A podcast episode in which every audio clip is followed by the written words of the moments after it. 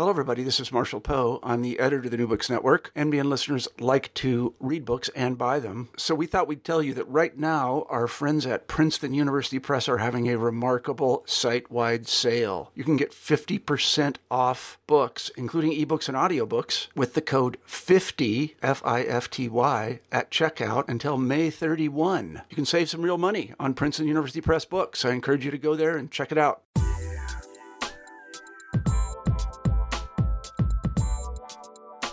Welcome back to New Books in Science, Technology, and Society. I'm your host, Lance Thurner.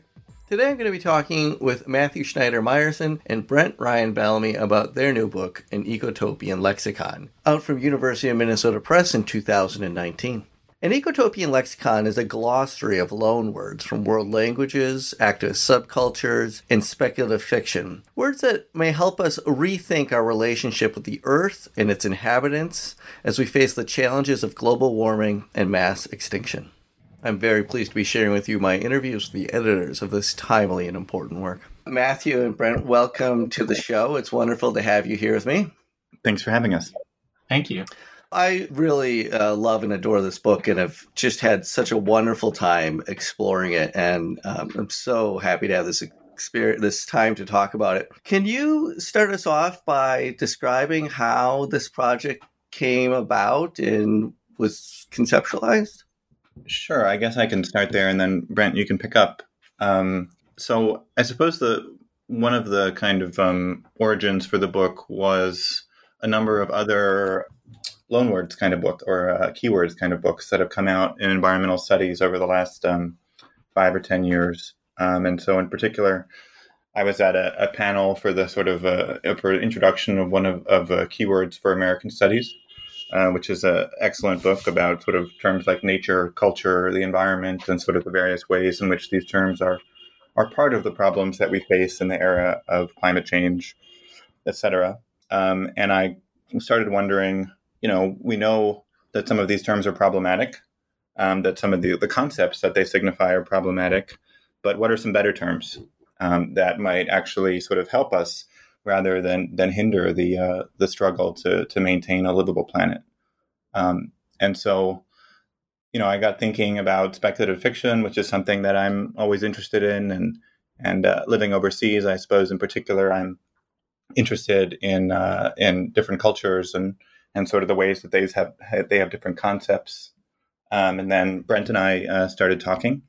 Um, and Brent, do you want to pick up and talk about Shikata ga nai maybe? Well, I I have a kind of memory of you pitching this as a kind of um, academic party game that I want to talk about actually. Uh, we were in Austin for a conference. I think that might have been the first time Matthew and I met actually. Um, and I remember Matthew posing the question to the table like, what are some kind of terms from science fiction or um, activist struggles that would be really useful to think through climate crisis? And it was really fun. Uh, especially, and this is something I've heard people say about the book. I think in that initial question, there's something about getting to use your imagination to think through this thing that's normally um, very painful to think about. Um, and so I was right on board right away. And Shikata ga nai is one of the terms that I thought of. I actually thought of a different one first, and I was trying to remember what it was, but it didn't. It didn't quite fit the idea. Um, but then I think Matthew, you were even thinking of turning it into a collection at that point. But mm-hmm. uh, I wrote to follow up because I was so excited by the idea, and it turned out that you needed a co-editor. So mm-hmm. that's also a little bit of the origin of of how we started working on this. Just like it's such a compelling idea that uh, it's a kind of thing you want to follow up on and think more about. Can you describe for a moment uh, what Shikata is for the listeners? Oh, yes, I'd be happy to. Um, it is a loan word that has a Japanese origin, and it means uh, it cannot be helped. Um, where I encountered it was in the science fiction of Kim Stanley Robinson in the uh, Mars trilogy. It's used by a Japanese character to kind of forward or develop a certain path of development on uh, Mars, which they're terraforming in the series. Um, and I asked my colleague Sheena Wilson um, to collaborate on the loan word because Sheena has um, a history of studying the sort of mid 20th century um, internment of Japanese Americans and Japanese Canadians uh, around World War II. And this term, shikata ga nai, I think comes into Robinson not explicitly, but implicitly um, by a character that might have had some sort of history with this internment. And so it's a complicated term, and we're trying to kind of pivot what cannot be helped in the phrase. Um, I can say more about that in a moment if you'd like, but I think that's basically the crux of it is what what is it about how Robinson uses the term that allows us to think through the it in a different way. So, is climate change inevitable at this point? Yes. How do we respond to it, though? Does that get to shift in some way? Um, and that's sort of what we think about in the entry. Yeah. So the book as a whole is described as a, a lexicon of loan words. In other words, it's not um, a list of neologisms, and uh, but instead already existing terms and concepts that we might use to rearticulate human values and relationships and politics and conceptualize a changed future. And um, I'm I'm interested in this choice to collect uh, loan words instead of um, uh, defining the many, many neologisms that have come out of the academic uh, world in recent years to describe climate change and alternative uh, ways of thinking about the world and nature. Uh, how did you think about this difference in, in, in your choice of, of words for this? That's a great question. Um, I think at some point we were open to academic terms, um, but they felt like that's something that people have talked about a little bit already. It's sort of been done. Um, and we felt there would be a little bit more creativity in sort of asking um, authors and soliciting um, abstracts that were about other cultures, that were about speculative fiction, and that were about activist subcultures. And so you know, there's there's certainly an argument that neologisms can have their value. So we could have solicited a book that was, you know, 15 words that should exist that people are just kind of, ex, you know, making it up ex nihilo. Um, but we felt like there was something sort of more creative, more sort of energetic, more vibrant um, about seeing what other cultures sort of have been doing. Um, you know, the idea of sort of facing climate change um, and all the other socio-ecological crises that we're facing at this moment with kind of you know a, a full tapestry of human experience um, and sort of recognizing in particular in this moment where you know politicians are talking about um, building walls um, there's a kind of rise of ethno-nationalism around the world sort of the value of um, a kind of internationalism um, as well as the value of sort of drawing on the, the creativity that uh, that authors and activists have already been exercising and so, you know, I think those kinds of neologisms are certainly fellow travelers with what we're doing. Um, but we thought that this would be a slightly different angle. Well, related to that as well, you know, a number of the of the words explored and defined in this book uh, have to do with uh, very quotidian parts of life. Uh, you know, rather than large reconceptualizations of the cosmos or of human history, uh, a lot of them are uh, things we all do every day, from from greeting each other to uh, what happens in a community garden. And I'm interested in this attention to our daily lives and how we think through the the futures that we uh, might have. Definitely, I think a good term there that that sort of sits in the everyday but also points out towards the larger changes under work is Nakaiy, the kind of um, term in the Maldives for a micro season, right? These sort of two week periods that the weather is constantly changing.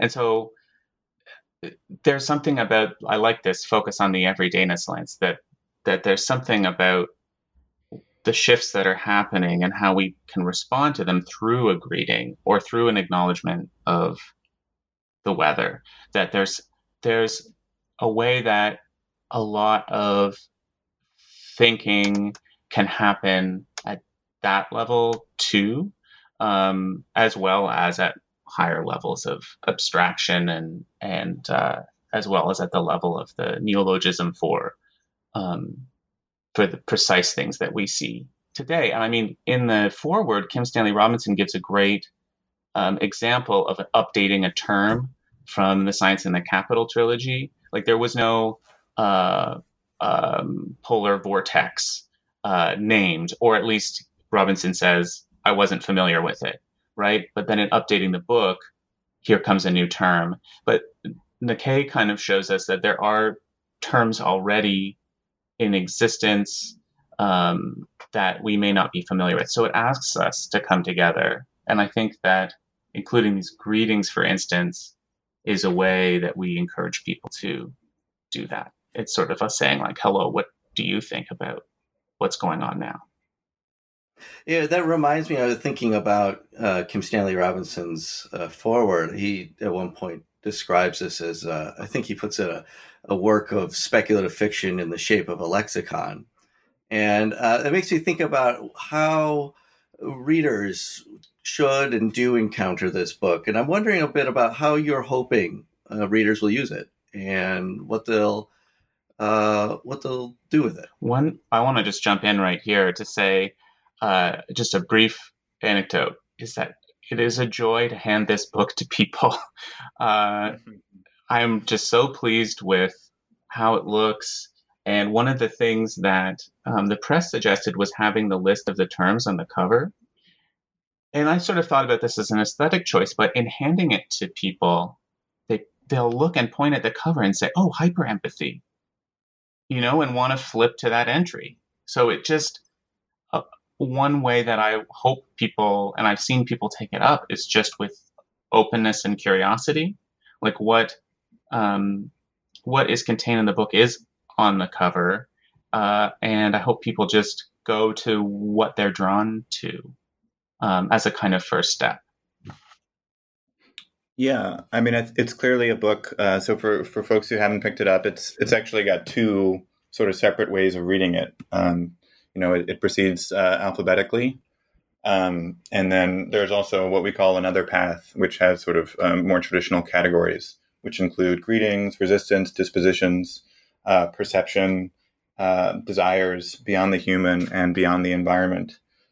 Um, and so, but it's clearly the kind of book that you can just sort of flip around. And um, we were really happy to see that uh, uh, another scholar told us that uh, he was reading, you know, a, a, chapter, and each chapter is about ten pages or so. He was reading a chapter every night before he he went to sleep, and it was kind of filling him with uh, a sense of possibility rather than the kind of typical existential dread that a lot of uh, environmentalists go to sleep with. Um, and I think that was an important focus for us. Um, you know, I think there's a lot of critique out there, and that's generally what scholars do. Um, that's what we do well, for sure. But we felt like there was sort of a need for um, something that was slightly more positive without, of course, being, you know, blindly optimistic or naive. And it's not so much an optimistic book, it's a book that's kind of trying to ride that razor's edge, you know, what Donna Haraway calls staying with the trouble, while still remaining aware of the kind of possibilities that remain at this point moving forward and, and as kind of reminding oneself of all the different ways that there are um, to live and to think and to learn. Um, and so I don't know if any of these words will actually get picked up. I mean, it's it's uh, on one hand kind of nice to imagine that they might, but I think um, more importantly, we want the book to inspire a uh, a sense of creativity and action in our readers, if possible and we tried to sort of edit the book so that it would actually be engaging to readers, something that they would want to pick up, something that they would want to assign in their classes. Yeah, you know, I mean, that reminds me that you know, we've really seen in recent, uh, I guess, decades now, uh, the total failure uh, and bankruptcy of alarmist calls to action around climate change. And uh, every month or two, we now see a new report coming out that uh, spells out our doom in, in ever more um, urgent terms. And yet these remain now still page six sort of news. And so I, I'm wondering a little bit about how you're seeing the role of a lexicon and a new vocabulary in imagining another future and also in how we achieve such a future or how we imagine a different kind of politics hmm. of mm. climate change. One one way I think is in what you kind of identify as that gap between uh, knowledge and action. Like, how can we go from knowing a thing is real and threatening to acting in a way that might um, move past it or move through it or produce a kind of future, a good future that we might want. And I think that um, one of the entries I would point to that I think exemplifies what I think the the book can do um, is Evan, Evelyn O'Malley's uh, Misneach, um, which gets translated uh, from Gaelic as a kind of um, courage, but uh, she O'Malley ref- reflects on having to do this kind of work in Ireland as a kid and translating some of the great works of literature, English literature, uh, into Irish, and having to translate Macbeth, and using the term Misneach to kind of refer to the the um, kind of vaulting ambition of Lady Macbeth. And O'Malley's like, this isn't quite right, and I don't think she would have liked that translation because there's something more quiet about Misneach, more um, vulnerable, right? O'Malley describes it as stepping into a new school for the first time. That hmm. there's something uncertain in front of you and you're scared, but you still take that step. Um, and so I think that, I think the concept, the idea of, of Misneach, whether or not it gets used as a term in the world, is something that for O'Malley really inhabits that space between um, knowing and acting, right? That there's a kind of pause there um, that ties right into this this kind of um, the urgency, right? The, like there's an interesting temporality to climate crisis where we do maybe need to slow down a little bit and look at things and think about things um, in in new ways. And I hope the book can help people to do that. Yeah, I would just add, you know, Misneach's one of my favorites. It's it's sort of one of the essays that feels as much as sort of creative nonfiction as an academic essay. Um, but I think we we really do face two problems, and one of them is envisioning a, a positive future, and the second is actually sort of figuring out how to get there. Um, and I teach a I teach a class on ecotopian visions, and it's quite hard to find material. you know, having a, a, class on sort of dystopian uh, ecofiction is, is quite easy. Um, you know, you could probably pick stuff from the last five years that would uh, fill such a course. But something that is not just you know utopian, but actually just positive, um, is quite hard. And almost all the things that I can find are, are set in California, for better or worse. So I think there's a sort of dual problem: one of, of we haven't really imagined a sort of thriving sustainable, lively, vibrant future. And then the question of, of how we get there. And I, I, I think Misneach is a great term. I think one of the other terms that I really uh, like for this purpose is the term ildsjæl, which is a, a, Norwegian term for people that make things happen. Um, it, it, translates literally as fire souls. And so it, it's sort of the, uh, the authors argue that, you know, whereas we have terms like actor or agency that are are quite boring and kind of clinical. Even even a term like change maker, I think, is kind of kind of uh, ho hum. Um, ildsjæl sort of speaks to the the non-linearity of social change, the possibility that things can sort of catch fire, as we've seen, for example, with uh, Greta Thunberg. Um, and so I think you know these terms can be useful in helping us potentially see the world differently, right? Instead of thinking that we need to get everyone on board for social change, we can imagine it as a kind of conflagration. And so we're trying to have some terms that can help people imagine a better future, and also some some loan words that might help us get there. Certainly, what I find most amazing and inspiring, and just so pleasant about this book, is the the great wealth of um, resources, intellectual resources that exist to uh, imagine these futures and the open endedness of how one can explore this book and combine them in our own ways. And a lot of what we've talked about so far are these loan words from other languages and other cultures. I'm interested too about the words that come from activist culture and what you see as being particularly useful coming from those and how they help us make sense of our future. Sure. So I think one of the the best uh, examples there is um, sociologist David Pellow's term uh, "total liberation," um, which he wrote about in a, in a book of the same um, title, but sort of compressed here into a, a, short entry. And total liberation is a term that comes out of uh, animal rights activism and radical environmentalism and sort of signifies a, a total flattening of hierarchies. So the idea that we should pursue, um, you know, not just an end to uh, racism and sexism and ableism, but also speciesism. Um, and so it's a term that he, like a lot of our authors, introduces as something that might be able to help us imagine a different future where we sort of um, get rid of one of these last taboos. Um, but also a term that is potentially problematic. And so he discusses the way that sort of radical environmentalists have sometimes made this kind of dreaded comparison between slavery and animal suffering, um, but also puts the term forward as a, a term that might help us uh, imagine um, social change of a kind that we need at this moment in time.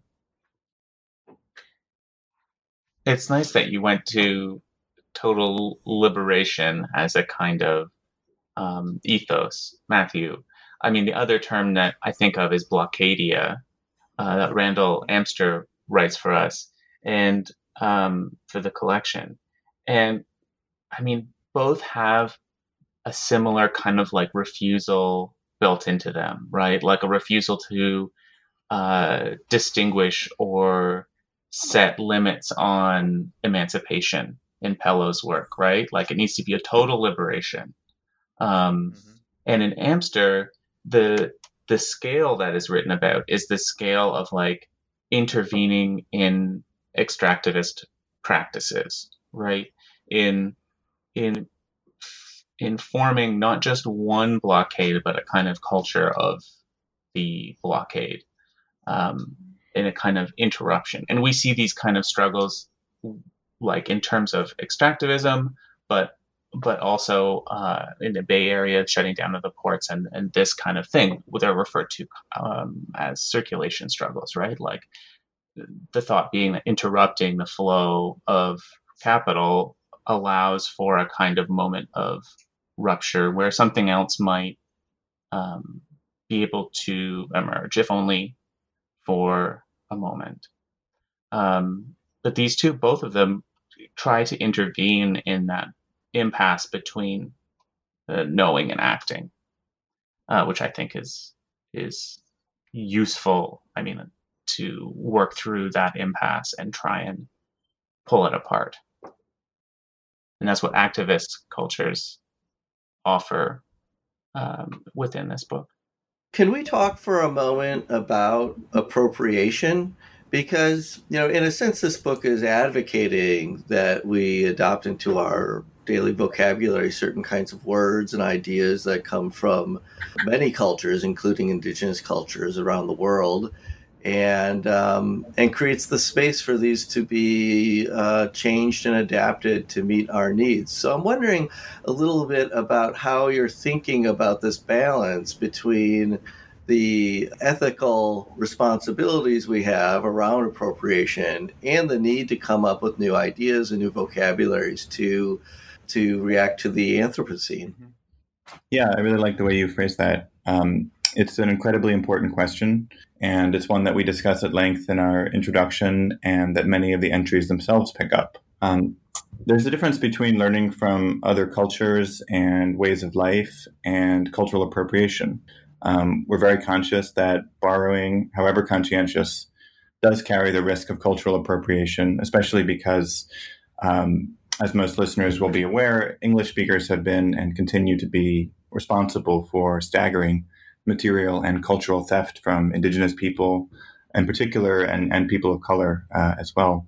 Um, but we argue that with this history firmly in mind, it's crucial to learn from and think with other cultures. And we think that this can be achieved without the symbolic violence of uh, romanticizing or reducing the complexity of uh, previously unfamiliar worlds and um, worldviews. We're well aware of the way that environmentalists have done this in the past. And uh, Brent and I edited this book to make sure that didn't happen. And I think uh, readers will find that our introduction and indeed each entry is pretty careful and and, um, and thoughtful about this. In a sense, this book is about the value of internationalism and um, cultural hybridity, especially in a moment of xenophobia and uh, wall building. The loanword is an appropriately relational linguistic category. For listeners that aren't familiar, loanwords are terms that are adopted into one language from another without translation, and their frequently irregular spelling and, and pronunciation often advertises their difference, demonstrating that language, like culture itself, is always heterogeneous. Um, it's worth noting here that uh, English is a particularly eclectic language. One database found that 42% of English words are actually loanwords.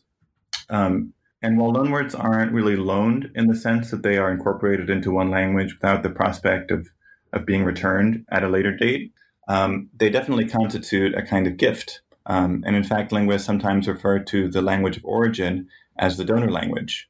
Um, and so we view these loanwords in the context of the gift exchanges that occur in many cultures. Um, anthropologists attest that gift giving isn't a simple act, um, but serves to weave communities together into dense networks of, of mutual indebtedness, exchange, and interdependence. So we argue in our introduction that accepting and using these loanwords makes English speakers obligated to return the gift with with gratitude, with respect, um, and with equal moral consideration. Um, and the last thing I'll note is, is that because this book is written in English, it's focused on the value that these loanwords might bring to English speakers.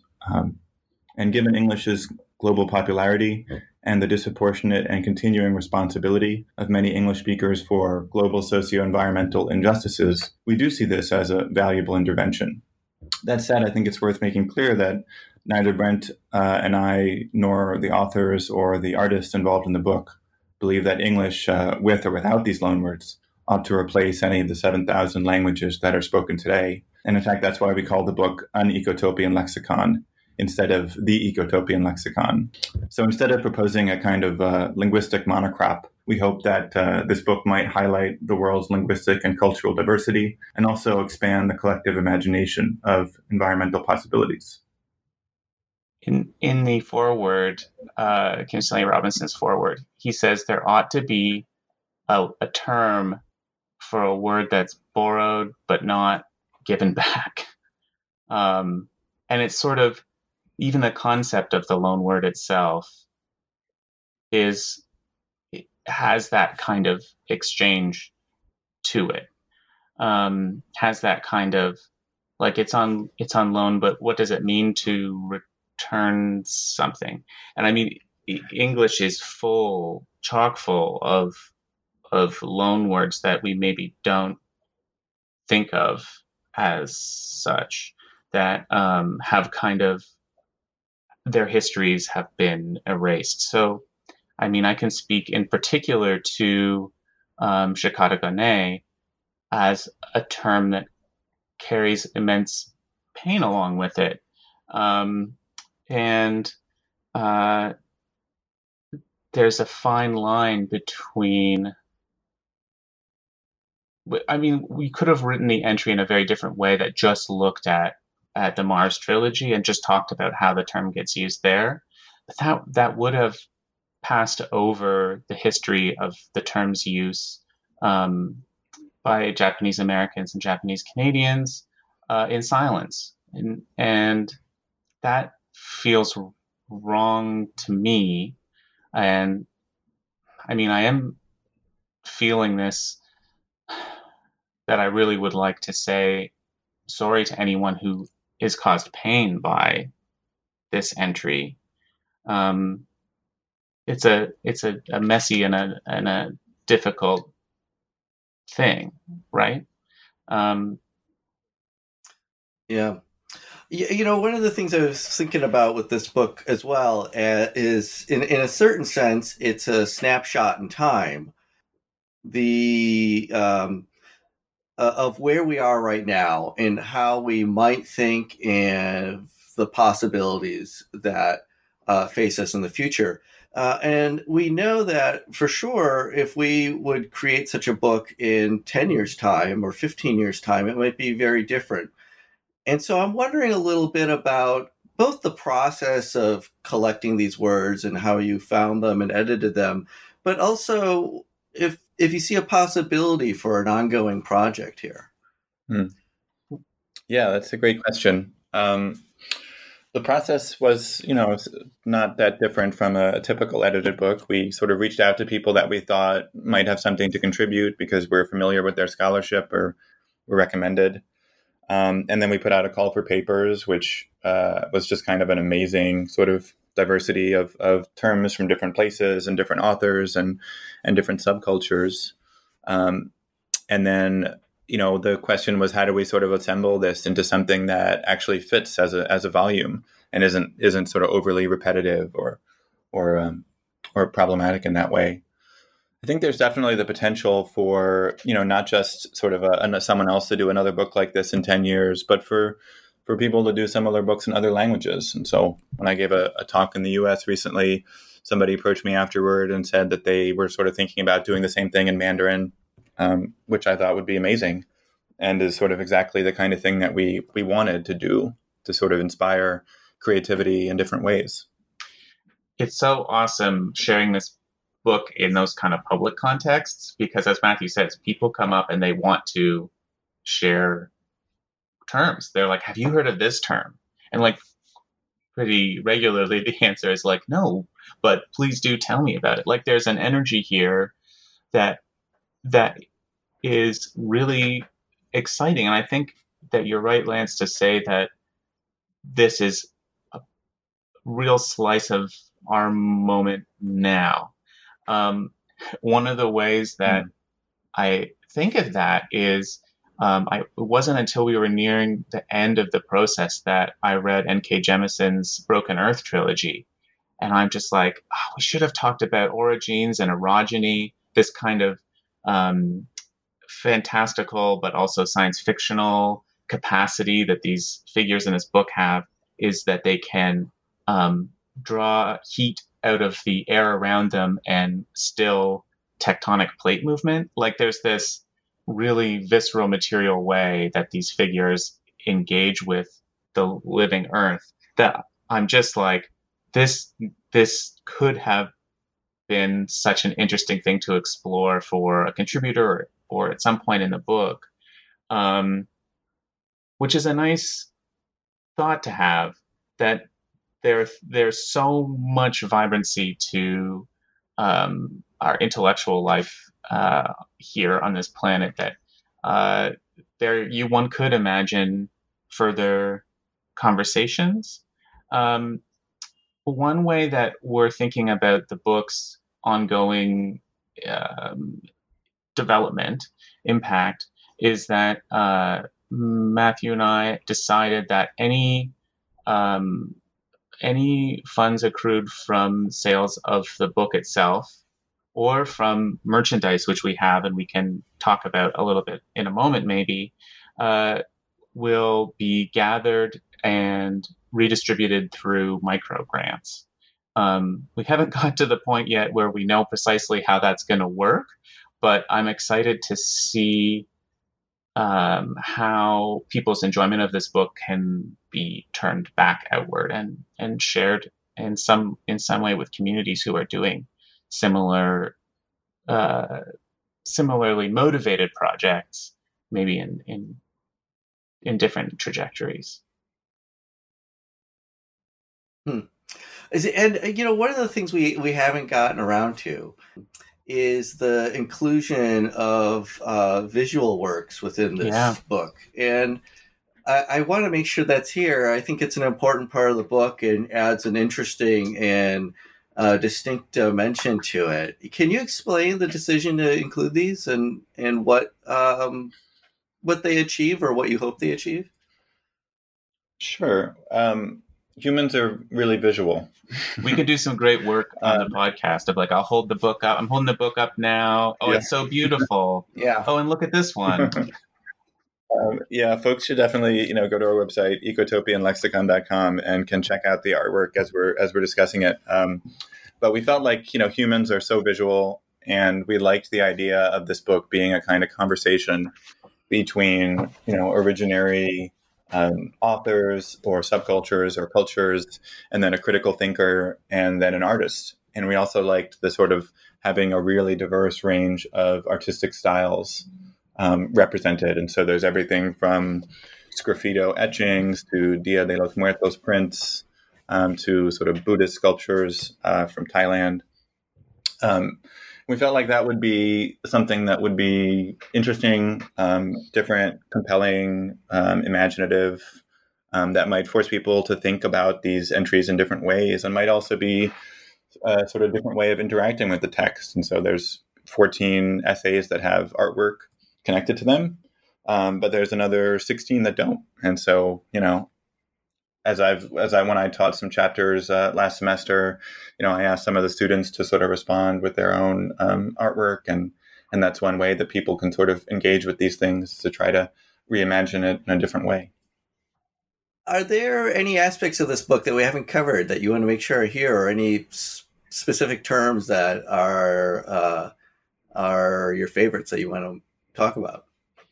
well, I kind of have the same question for you, Lance. Is there a term that that really you went to first or were drawn to?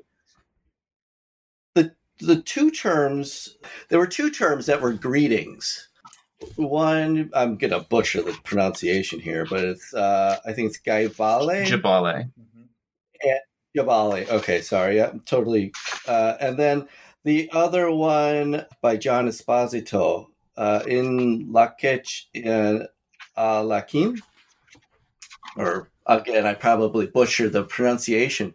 But I, I found both of these extremely compelling, uh, especially the first one, uh, which is about how uh, we can rethink and recognize work um, in our communities and recognizing what other people uh, contribute to our communities and to recognizing uh, work as a um, i- as what I suppose builds and holds together a community. And I find the rethinking the work and revaluing work to be one of the most important uh, aspects of what we need to do to rethink the our societies as we face the the Anthropocene and the crisis of global warming, and to rethink what uh, creates value, what is value, and what it means to participate, and who participates, and and I suppose what living things participate. So I found both of those terms to be uh, especially appealing and and promising to me. Yeah, thank you for that really eloquent description of of Jabale, which transliterates to "thank you for the work that you do." Right, like that's how you would say hello in Uganda. Um, yeah, I think you're absolutely right about rethinking work, uh, especially in terms of like waste. You know, let's stop doing things just for the sake of doing things and and try to bring a bit more intention intention to it. I mean, that's a separate conversation, perhaps, but yeah, that's great. Yeah, but it's also um, I I also just found it uh, powerful the idea that the greetings might have such an impact, and so both authors sort of talk in various ways about the ways that greetings kind of set the terms for everything that follows. And so, starting with uh, sort of thanking someone for the valuable work they're doing, whatever that is, and sort of acknowledging that everyone is doing work in different ways, um, setting a sort of a, a kind of communitarianism. And then the other term is uh, in lakech alakin, which is um, I am another you, and sort of the idea that this is starting a sort of conversation with a sense of you know deep empathy and potentially one that goes beyond um, species borders. Um, so yeah, I found the the greetings to be especially powerful for me as an editor. Yeah, and both of those together are, you know, also, um, you know, a way to recognize non-human work, right? Mm-hmm. And to and they set a precedent for thinking about non-human work as is omnipresent. Uh, and again, as as you were saying, it's the the daily uh, and the everyday experience of using such words that um, are I find especially impactful and especially inspiring as opposed to very heavy handed academic works. Right. So, what are each of you working on now? What's your next project? Do you want me to go first here, Matthew?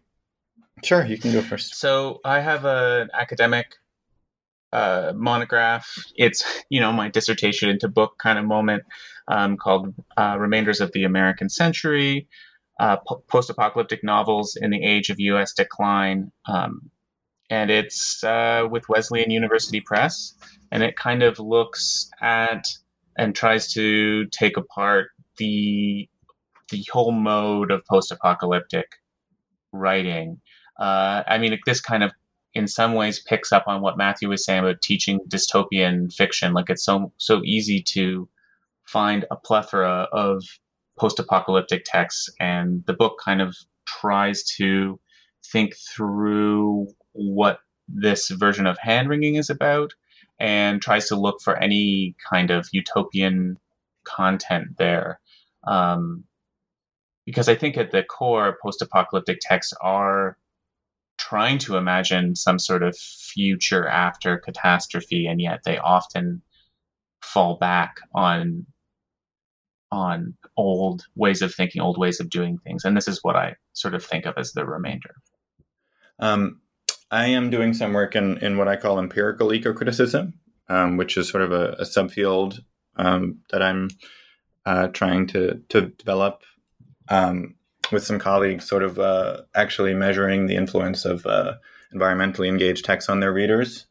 Um, and then I'm in the process of, uh, of writing a book that's a little bit more sociological that's um, focused on the uh, sort of ethical, political, and psychological dimensions of uh, of reproductive choices in the age of climate change.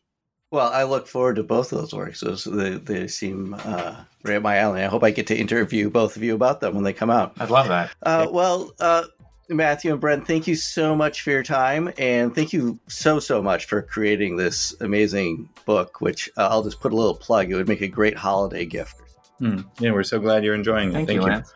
Thanks yeah, for Thank you so much.